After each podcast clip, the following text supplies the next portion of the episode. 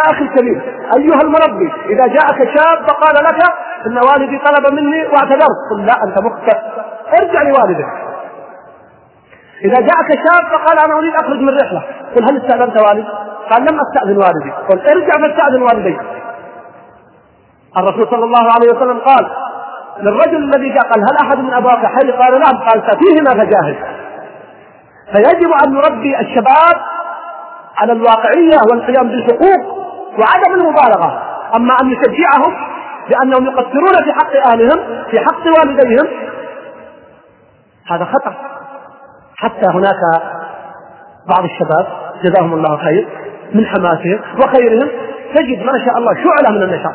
لكنه مقصر في حق إخوانه، لا يرد بإخوانه، لا يعلمهم، لا يأمرهم، لا ينهى بحجة انشغاله في الدعوة إلى الله، ما هي الدعوة يا أخي الكريم؟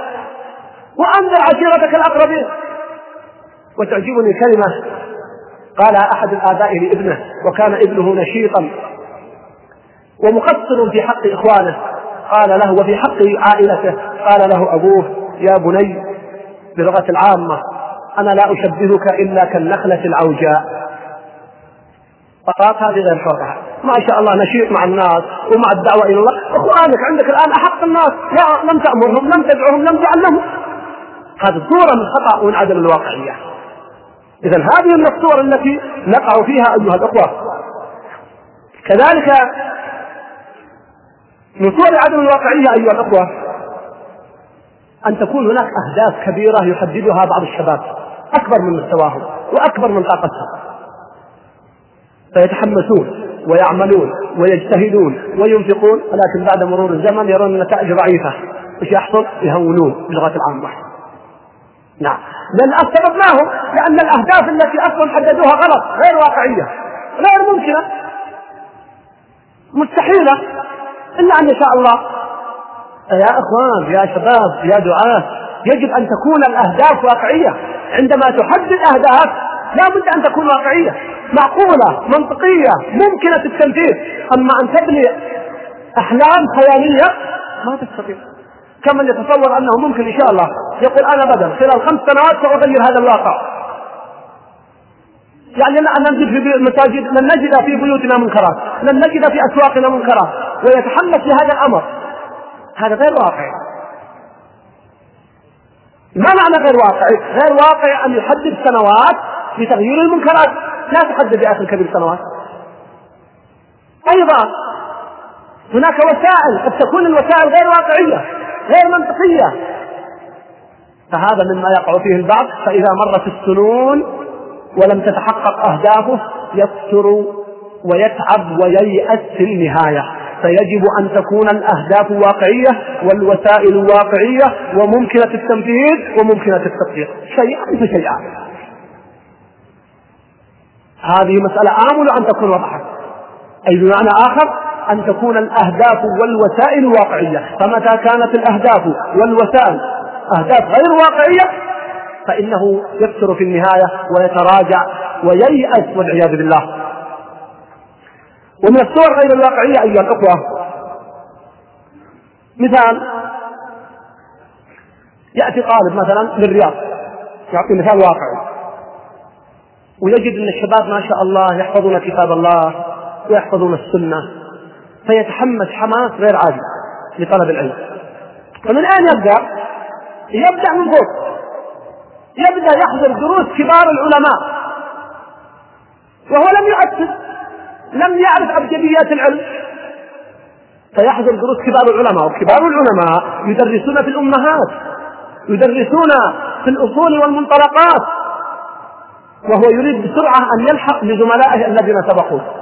وبعد ثلاث سنوات أربع سنوات خمس سنوات يفاجأ أن حضور لهؤلاء المشايخ لم يستفد الفائدة لماذا؟ لأنه لم يؤسس بعبارة مثلا لبيت واحد عجل.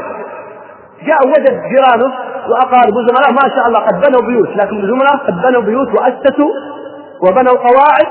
وقد جلسوا يسموا سنتين أو أقل أشهر ستة أشهر إلى سنة حتى خرجت القواعد. قال أنا وش ابي تصب قواعد وابعد مباشرة على الأرض مسحها وبنى على الأرض. هل يعيش هذا البيت؟ ما تجد فترة أول ما يسكن فيه يبدا يشطب يمكن يسقط عليه. فكذلك الآن الذي يأتي مباشرة ويبدأ يحضر دروس كبار العلماء كدروس الشيخ عبد العزيز بن باز حفظه الله. أو دروس كبار العلماء يا أخي الكريم. ابدأ شوي شوي. ابدأ في صغار العلم ولذلك لما قال الربانيون والأحبار قال العلماء الربانيون هم الذين يربون الناس بصغار العلم قبل كباره. فيا أخي حماسك لطلب العلم يجب أن تبدأ من نقطة الصفر. ابدأ في البدايات. قبل أن تقرأ مثلا في ابن عقيل أو ابن هشام اقرأ في مختصرات النحو في الأجرمية مثلا أو نحوها. قبل أن تقرأ في كتب الأصول المطولات اقرأ في مقدمات الأصول. قبل أن تبدأ في مطولات التفسير احفظ من كتاب الله. وهكذا.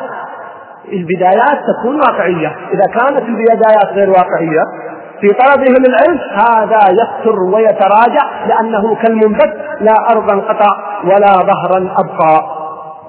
وخلاصة الأمر أن الصور كثيرة جدا أيها الأخوة يصعب حصرها في مثل هذه العجالة فلذلك لا بد من الواقعية في العمل. من أسباب الفتور أيها الأخوة الجهل بالعقبات والمعوقات. ما شاء الله يبدأ الإنسان في العمل يبدأ في الدعوة إلى الله يبدأ في العلم وهو لا يتصور المشقات. وبعد أن يقطع مرحلة في العمل تبدأ المشكلات وتبدأ الصعوبات وتبدأ العقبات. فيتراجع ويتراخى. وهذا خطأ في التربية. يجب مع التربية أن يدرك الداعية وأن يدرك طالب العلم وأن يدرك العامل العقبات التي يمكن أن تواجهه. حتى يستعد لها حتى يكون قد استعد لها والله جل وعلا قد بين لنا ذلك في كتابه. ألف لام ميم. أحسب الناس أن يتركوا أن يقولوا آمنا وهم لا يفتنون. أم حسبتم أن تدخلوا الجنة ولما يأتكم مثل الذين خلوا من قبلكم مستهم البأساء والضراء وزلزلوا حتى يقول الرسول والذين آمنوا معه متى نصر الله؟ ألا إن نصر الله قريب. أم حسبتم أن تدخلوا الجنة ولما يعلم الله الذين جاهدوا منكم ويعلم الصابرين؟ فالجهل بالعقبات والمعوقات سبب من أسباب الفتوى سئل أحد الدعاة. وقد عذب وسجن في بلده. وطرد من بلده. فسئل منذ عدة سنوات وأعجبتني إجابته. قالوا له يا فلان إنك سجنت. وعذبت. أذكر إحدى سنوات سجنه قرابة سبع سنوات سجن. وطردت من بلدك. وفصل من عمله أكثر من مرة. أما أوهن عزيمتك؟ أما أضعفك؟ أما أدى بك هذه الابتلاءات والامتحانات إلى التراخي؟ قال كلمة والله يا أخوان تكتب الذهب قال لولا هذه الابتلاءات والامتحانات لشككنا في طريقنا. لأن هذا الطريق كنا نعرف أنه طريق مليء بالأشواك لا مليء بالورود. طريق فيه عقبات أم حسبتم أن تدخلوا الجنة؟ ولما يأتكم مثل الذين خلوا من قبلكم مستهم البأساء والضراء وزلزلوا. هذا هو الطريق. يقابل هذا إذا من أسباب الثبات أن يتوقع الإنسان ما يحدث له فيثبته الله جل وعلا. ومن أسباب الفتور أن لا يتوقع الإنسان ذلك. بل يتوقعها بردا وسلاما ما شاء الله يبغى يصير داعية وطالب علم ومن المشايخ وهو في وظيفته وهو في أهله وهو في راحته ما يصير يا حبيبي. هذا ما حصل للأنبياء. لا ما يصير. نعم لكن الابتلاء يا أخوان ليس هو معناه أن الإنسان إذا بقي في وظيفة أنه ما أبتلي لا. أنا أعرف بعض كبار العلماء الآن في وظائفهم لكن أعرف أنهم يبتلون أشد الابتلاء. وهم في وظائفهم وقد تكون وظائفهم من كبار الوظائف لكنهم والله يبتلون ويصبرون. وعندما جلسنا مع بعضهم ذكروا لنا من الابتلاءات ما كنا نتصوره. ابتلاءات عظيمة. فيجب أن يتوقع الداعية الابتلاء والامتحان. وإلا الجهل بالعقبات والمعوقات والابتلاءات سبب من أسباب الفتور.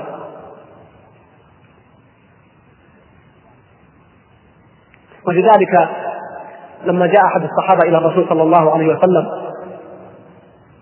وقال له يا رسول الله وهم في مكة يعذبون ألا تدعو لنا؟ ألا تستنصر لنا؟ غضب رسول الله صلى الله عليه وسلم.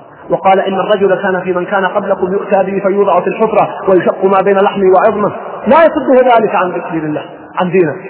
والله ليسيرن الراكب من صنعاء إلى حضرموت لا يخاف إلا الله والذئب على غنمه ولكنكم تستعجلون. الله أكبر. ماذا طلب هذا الصحابي؟ طلب الدعاء فقط. لكن الرسول صلى الله عليه وسلم أراد أن يعطيه درس. وأن يعطينا درس. لماذا؟ لأن الطريق صعب وشاق. وقد يصل الإنسان إلى أن يشق ما بين لحمه وعظمه. بالمنشار لا يصده ذلك عن دينه.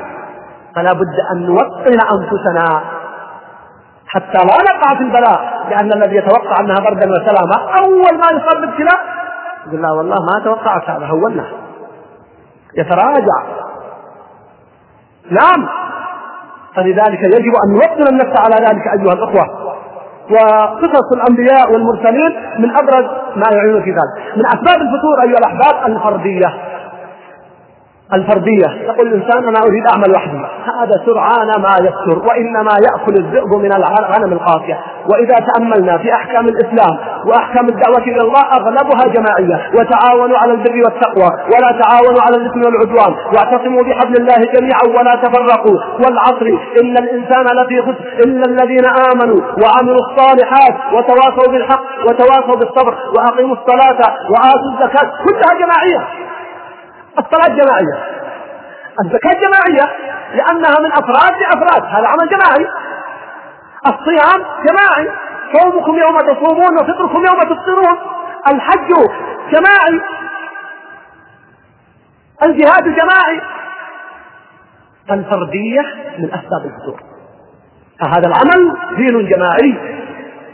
والإنسان إذا كان مع إخوانه يشجعونه ويرفعون من طاقته ومن قدراته أما إذا كان وحده سرعان ما يكثر ويقول وإنما يأكل الذئب من الغنم القاطية. عليكم الجماعة فإن يد الله مع الجماعة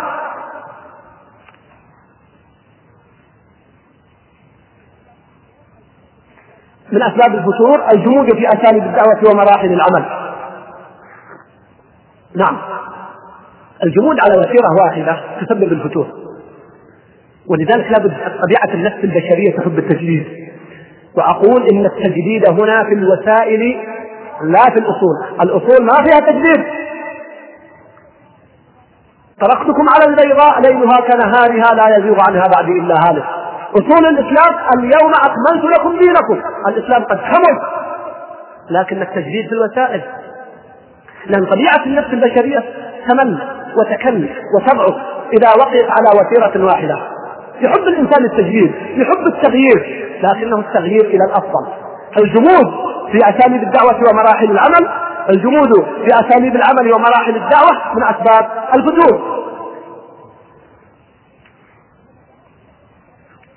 إن مجالات الدعوة أيها الإخوة ليست محصورة في جانب واحد. والذين يقولون وأولئك الذين يقولون إن أساليب الدعوة. أساليب وقفية أو توقيفية قد أخطأوا في هذا الباب. وأولئك الذين يجمدون على أساليب العمل كما يجمد الماء في برد الشتاء. ومن مهمة هذا الدين ومن سمات هذا الدين التجديد ولذلك يبعث الله في نهاية كل قرن لهذه الأمة من يجدد لها أمر دينها كما ورد في الأحاديث الصحيحة. من أسباب الفتور الانحراف عن مسار الهدف الصحيح. وهذه نقطة قد يكون الأهداف صحيحة وجيدة ومؤصلة وشرعية وبعد أن يقطع مرحلة طويلة من العمل هو وإخوانه تبدأ تدخل الأهواء وتبدأ التنازلات ويبدأ الانحراف فهذا يسبب الفتور لأنه قد انحرف عن مسار الهدف. فالفتور التحول والانحراف عن مسار الهدف الصحيح سبب من أسباب الفتور. فيجب أن نتعاهد أعمالنا دائما هل هي على الوجه الصحيح أو لا؟ كلما مضت فترة اسأل نفسك مع اخوانك مع زملائك مع مشايخك هل أنتم على المنهج الصحيح أو لا؟ فإنكم إن حدث انحراف ولو كان يسيرا سرعان ما يؤدي إلى ترك العمل والفتور فيه وتركه وهذا صحيح. من أسباب الفتور عدم استشعار التحدي. وسأقف وقفة تناسب المقام في هذا الأمر. ما معنى عدم استشعار التحدي؟ مثال إذا كان الواحد الآن منكم يشعر أن الوضع ما شاء الله في واقع المسلمين وضع ممتاز وطيب وهذه الأمة في خير وعافية. هذا والله فعلا فيكتب أما الذي يحس أن هذه الأمة مستهدفة كيف يكتب؟ خذوا مثال واحد الآن منكم كل واحد منكم إن شاء الله بعد العشاء سيذهب إلى بيته. والحمد لله. هو آمن ومطمئن ومرتاح وهذه نعمة من نعم الله. سينام قرير العين لكن لو أن إنسان في مكان ما أو في بلد من البلاد. وهو نائم في بيته المنطقة فيها رسوم. هل ينام مرتاح؟ لا. لأنه يخشى أن يدخل النصوص في أي لحظة. كل ما سمع حركة قال دخلوا البيت. كل ما سمع حمل قال أخذوا السيارة. فربما يتقطع نومه تقطعا. لأنه يستشعر التحدي. إنسان يحس أن هناك أعداء عند الباب. ممكن أن يهجموا عليه في أي لحظة. هل هذا فعلا ينام قرير العين مرتاح؟ لا يمكن. إذا إذا كنا نشعر أن الوضع في بلاد المسلمين الآن ما شاء الله أمن وأمان وراحة وهذه أحسن أحوال المسلمين عدم استشعار التحدي سينام الإنسان. سيكثر لكن إن كنا نشعر أن هذه الأمة مستهدفة كيف نفعل؟ يا أخوان هل فعلا بلادنا هذه بلادنا هل هي مستهدفة أو غير مستهدفة؟ والله إنها مستهدفة. مستهدفة لدينها ولعقيدتها. بلادنا مستهدفة للأمن العظيم فيها. مستهدفة للمال ونعمة المال ليست في الأمر السهل. مستهدفة للصحة. فالأعداء ما ناموا يكيدون لنا المؤامرات. إذا كنا كذلك كيف نرتاح؟ كيف تقر لنا حال؟ دون أن نجد ونجتهد للدفاع عن بلادنا وإخواننا وعقيدتنا. لو رأيكم لو واحد لا قدر الله لا قدر الله. مر على قسم الطوارئ في المستشفى الشميسي. ووجد الناس وقد جاء سيارات تحمل أناس قد وقعوا في حادث. منهم من ينزف دما ومنهم من يئن ومنهم من انكسر ظهره ومنهم ومنهم. ووجد الأطباء جالسين يشربون شاي ويضحكون. ماذا تقولون عنهم؟ والله إنني أخشى لو كان هذا الشخص هؤلاء أقاربه أن ننطلق على هؤلاء أو يفعل دم أو يقتلهم أو شيء يفعل من الأعمال. قد تكون مشكلة. كيف تجلسون تشربون شاي وتضحكون في غرفة من الغرف والناس مرضى عند الباب؟ الناس تنزف دماءهم وأنتم جالسون. تعبثون هذا هو الحل الطبيعي أليس كذلك؟ وإن شاء الله بعيد جدا أن يفعل الاطباء ذلك. طيب يا أخوان الآن بلادنا مستهدفة. بلاد المسلمين مستهدفة المؤامرات كثيرة الأعداء كثر من الداخل والخارج كيف نرتاح؟ كيف ننام؟ كيف نكتب؟ إذا عدم استشعار التحدي سبب من أسباب الفتور واستشعار التحدي لا يقر للمسلم قرار إلا عندما يصل إلى بر الأمان ولذلك لما جاء رستم أختم قبل الأذان هذه النقطة لما جاء رستم يبحث عن عمر بن الخطاب رضي الله عنه فتصور وين عمر؟ قالوا في المسجد نائم لما جاء قال له حكمت فعدلت فأمنت فنمت. فاستشعار التحدي سبب من أسباب عدم الفتور وعدم استشعار التحدي سبب من أسباب الفتور وأسر بعد الأذان إن شاء الله.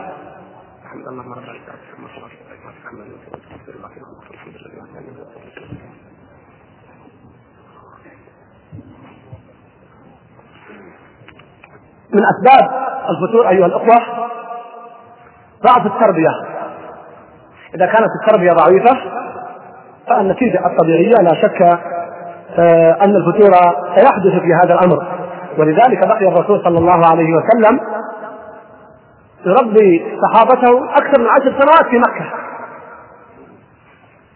وانظروا في أحد من الذي ثبت؟ هم الذين تربوا في دار الأرقم النبي الأرقم. وفي آخر في حنين. من آخر الغزوات من الذي ثبت مع رسول الله صلى الله عليه وسلم؟ هم الرجال الذين تربوا. أما الذين لم يتربوا سرعان ما ولوا. وهم مع رسول الله صلى الله عليه وسلم. فضعف التربية أيها الإخوان. أيها المربون سبب من أسباب الفتور. ولذلك إذا رأيتم أن بعض الشباب قد فتر اسأل نفسك أيها المربي قد تكون أنت السبب. من أسباب الفتور عدم التجانس بين الموهبة والعمل سأختصر ومعذرة عدم التجانس بين الموهبة والعمل. يا إخوان الله سبحانه وتعالى خلق الخلق وقسم عليهم المواهب. هذا يصلح لهذا العمل وهذا يصلح لهذا العمل وهذا يصلح لهذا العمل. ليتخذ بعضهم بعضا سخريا. الذي يحدث أحيانا أن بعض الناس يشتغل في عمل من أمور العلم أو الدعوة. أو غيرها وهو لا يناسب مواهبه بعد فترة يضعف التجانس بين الموهبة والعمل أمر مطلوب ولذلك قال الشاعر إذا لم تستطع شيئا فدعه وجاوزه إلى وجاوزه إلى ما تستطيع. قد تأتي الإنسان مثلا وتقنعه أنه يشتغل في عمل الاغاثه، الحقيقة ما عنده رغبة في العمل الاغاثه. قد يجاملك فترة بسيطة ثم ينسح. إنسان قد تكلفه في عمل يتعلق في اي جانب من جوانب الدعوة إلى الله جل وعلا، هذا لا يناسب هذا العمل، قد ينسحب فيا إخوان اختيار الرجل المناسب في المكان المناسب مهم.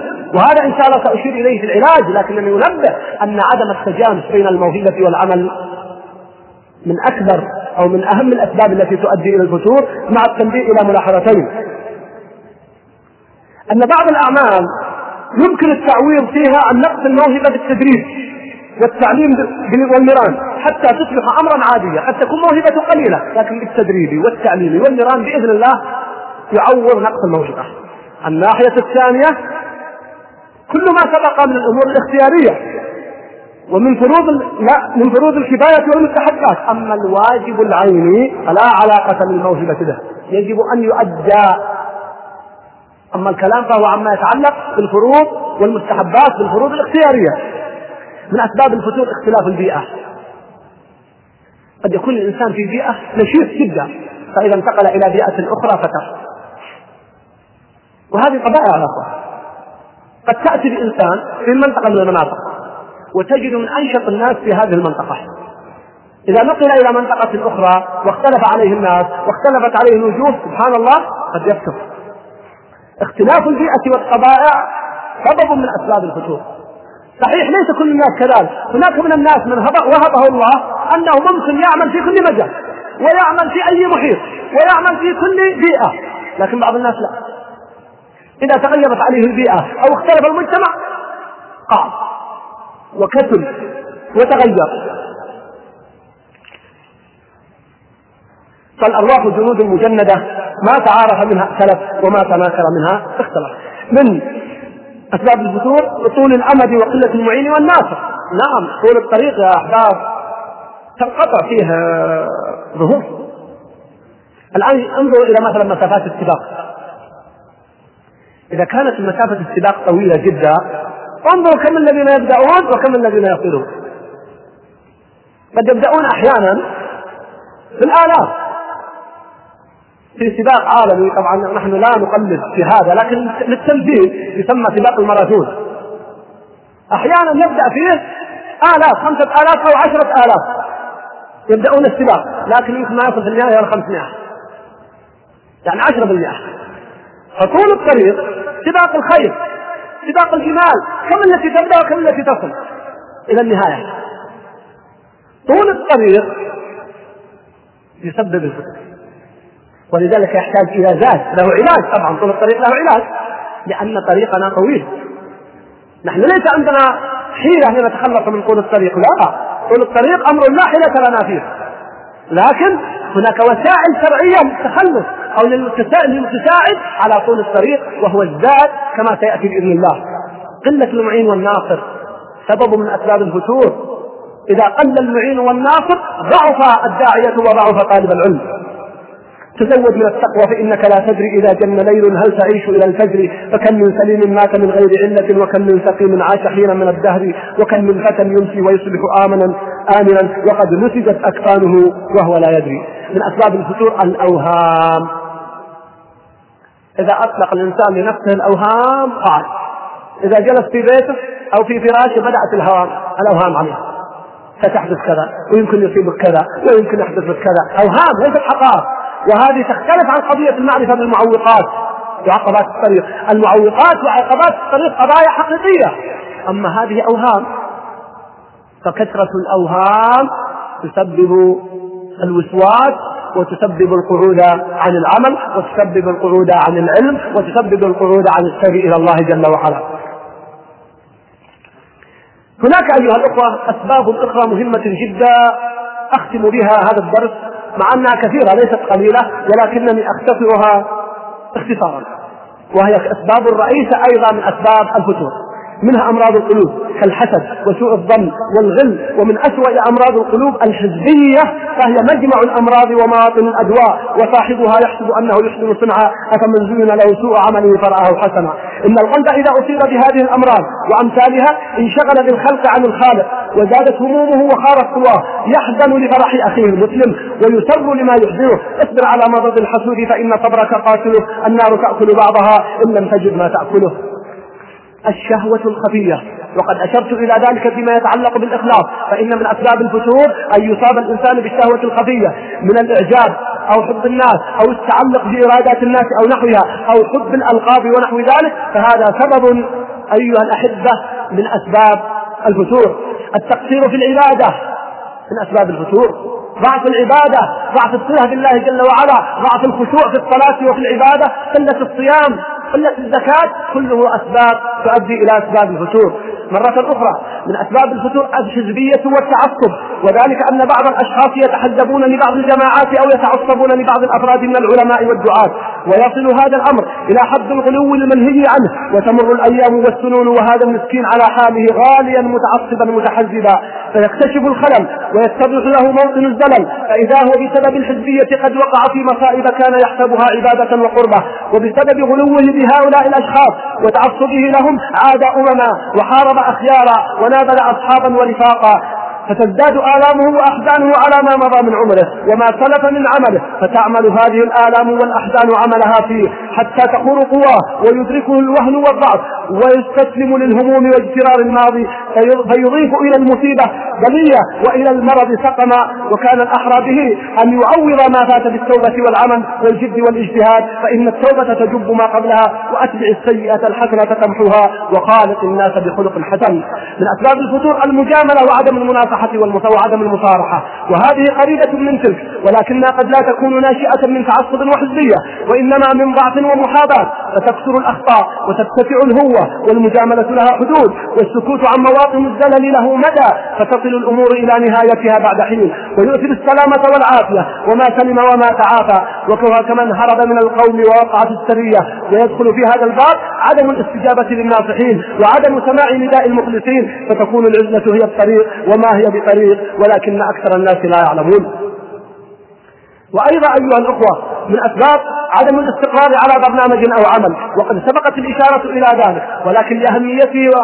لأهميته وغفلة الناس عنه أفردته فبعض الناس يبدأ في العمل ثم يتحول عنه. ويتعرف على مجموعة من طلاب العلم ثم يهجرهم إلى غيرهم. ويقرأ على الشيخ ثم ينقطع بعد حين. يشرع في الكتاب ولا يتمه وتستمر حاله هكذا منبثا. لا أرضا قطع ولا ظهرا أبقى.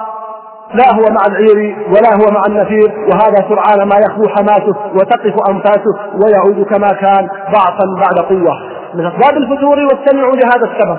الخلاف بين طلاب العلم والخصام بين الدعاة. يقطع الظهور ويدمي القلوب ويورث فيها حسرة وألما ثم تبدأ مرحلة الشك والريبة ويتدخل الهوى ليؤدي دوره. فيقع المحبون في حيرة في حيرة لا يدركون سر الخلاف ولا يقدرون على الوفاق. فيقول له القائل انجي بنفسك وما نجا وما هكذا يا سعد تورد الإبل. وأصدق مثال على ذلك عصرنا الحاضر. والخلاف بين طلاب العلم على أشده والنزاع بين الدعاة قد علا سهمه وراج سوقه وتفتتت ونفقت بضاعته فأصبح المخلصون حيارى والمحبون ثكالا حتى بدأوا في التوالي وشرعوا في الانزواء والانطواء بعد أن فقدوا الثقة وتعطلت ملكة التفكير ولم يملكوا القدرة على الإصلاح والتغيير.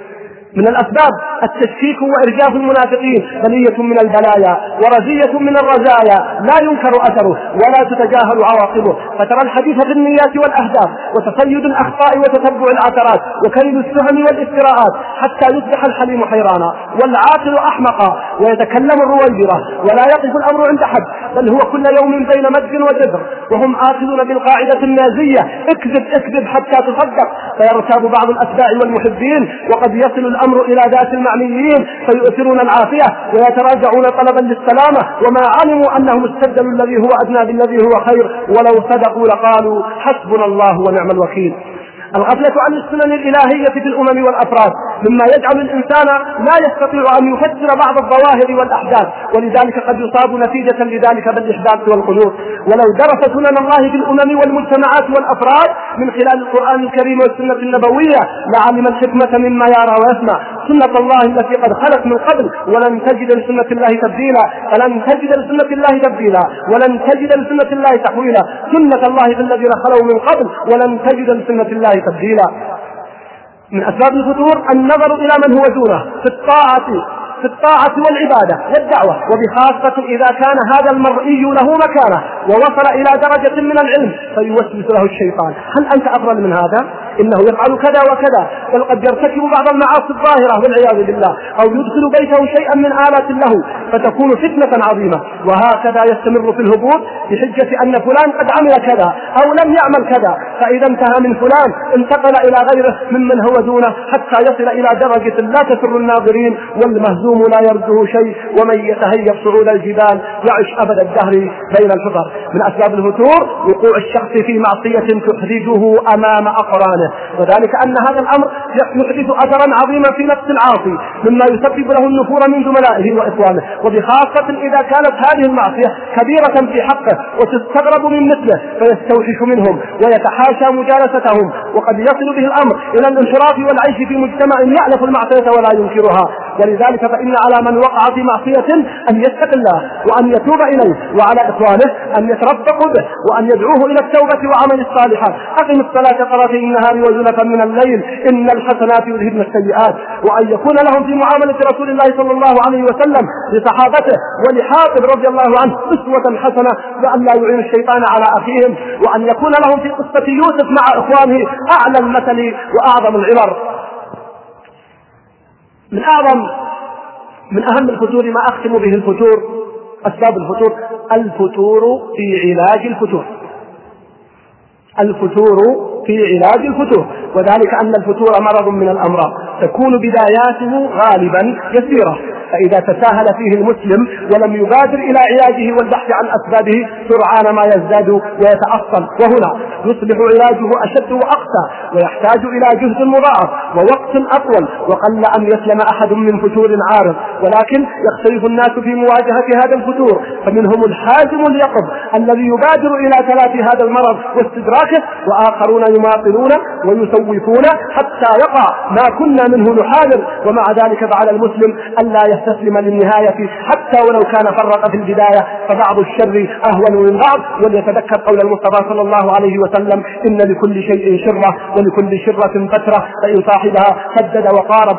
فإن صاحبها سدد وقارب. فإن صاحبها سدد وقارب. فأرجوه. وإن أشير إليه بالأصابع فلا تعدوه.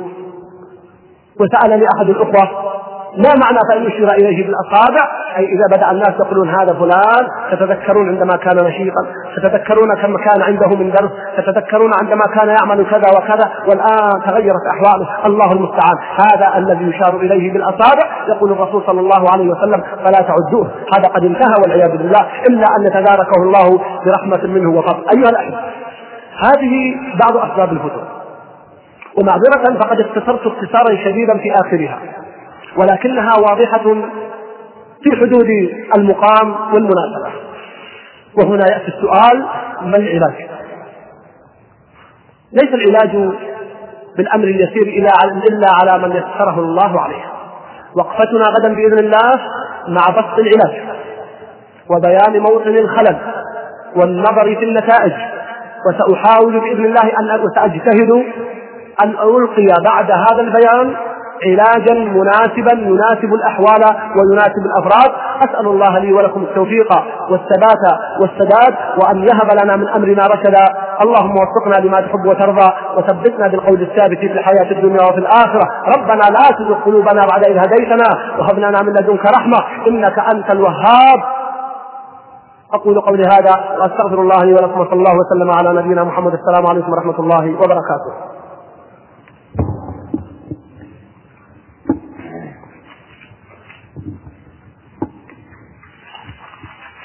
نشكر فضيلة شيخنا الكريم الدكتور ناصر بن سليمان العمر حفظه الله على عرض هذه الأسباب التي أسأل الله سبحانه وتعالى أن يجعلنا وإياكم ممن يستمع هذا القول فيتبع أحسنه إنه ولي ذلك والقادر عليه.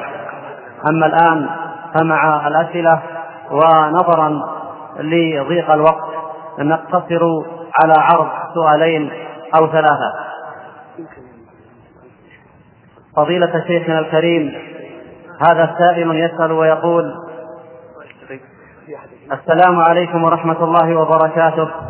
أولا أود في البداية أن أبلغكم أني أحبكم في الله وأسأل الله تعالى أن يجمعنا في جنته كما جمعنا في هذا المكان المبارك الذي هو بيت من بيوت الله تعالى. وثانيا أهنئكم على حسن اختياركم لهذا الموضوع الهام الفتور في هذا الوقت الذي ضعفت فيه النفوس وقلت فيه العزائم من طلاب العلم والدعوة. وسؤالي هو كيف يمكن الجمع بين طلب العلم وطلب المال في التجارة؟ والحديث منهومان لا يشبعان لا يشبعان أبدا طالب علم وطالب, وطالب مال ولكم منا الدعاء بالتوفيق والسداد. هذا الأمر يسير بإذن الله على من يسره الله عليه.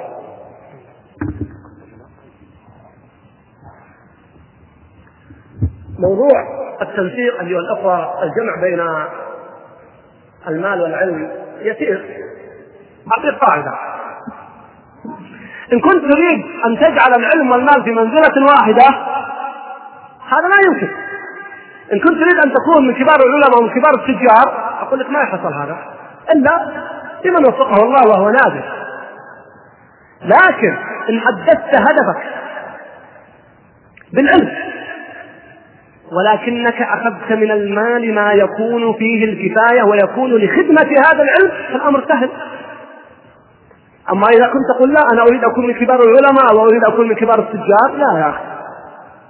اختر أحدهم. اختر الأفضل. وهذا معنى الحديث. لكن إن جعلت أن العلم هو الأساس وجعلت المال خادما للعلم فهذا سهل جدا. تكتفي بالكفاف وتكتفي بما ييسر الله لك وبهذا لا يصبح هناك أي تعارض.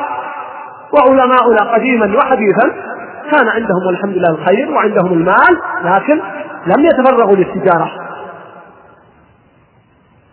هذا فأقول حدد الهدف الأول. إن كان هدفك هو العلم فاجعل المال خادما له فيأتيك الله ويؤتيك الله جل وعلا ما يوفقك فيه.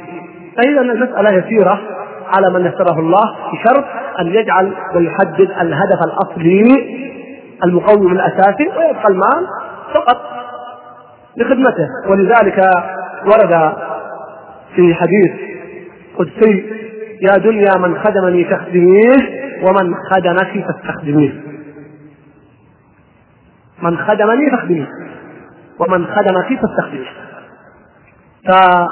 هذا حسب ما أفهموا من هذا السؤال والتوفيق بيد الله جل وعلا.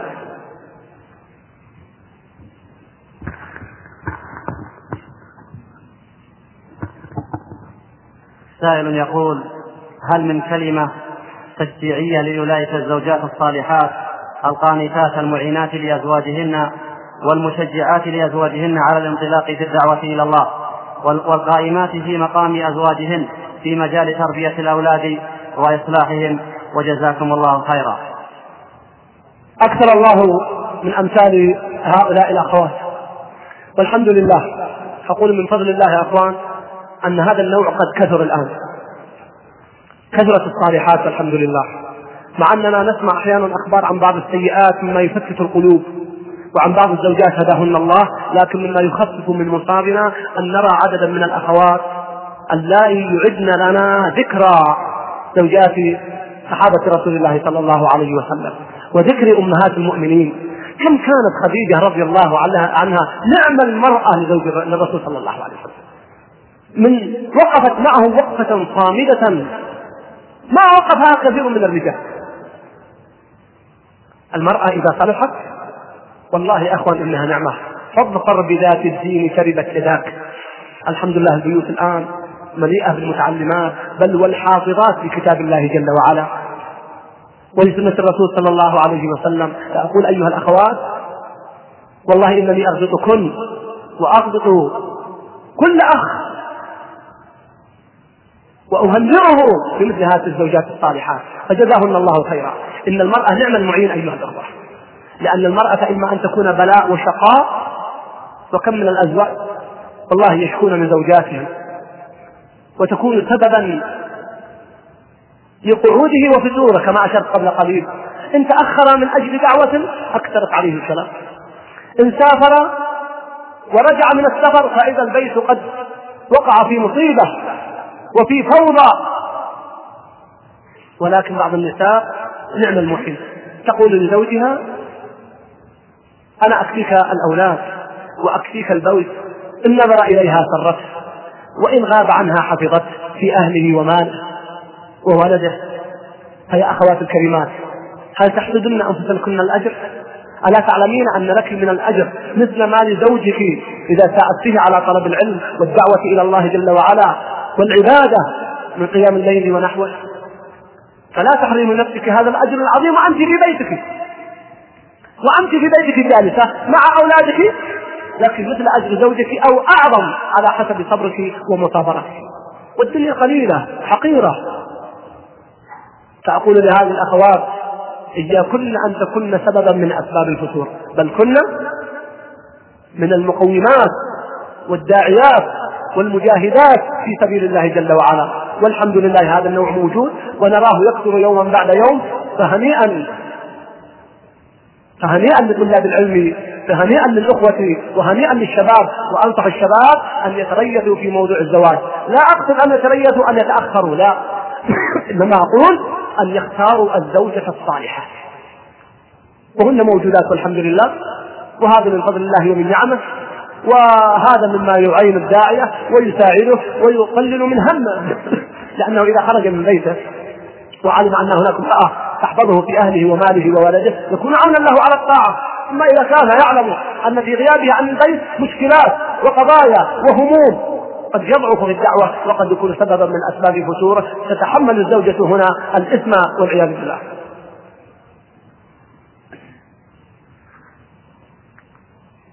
نشكر فضيلة شيخنا الدكتور ناصر بن سليمان العمر على هذه الكلمات القيمة. نسأل الله سبحانه وتعالى أن ينفعنا وإياكم بها وأن يجزل له الأجر والمثوبة. إنه ولي ذلك والقادر عليه. أيها الإخوة نرجو متابعة الحلقة الثالثة من الموضوع وهي عن علاج الفتور على الشريط الثالث. أيها الإخوة بموجب فهرس تسجيلات التقوى فإن رقم هذا الشريط هو عشرة آلاف وسبعمائة وواحد وثلاثون.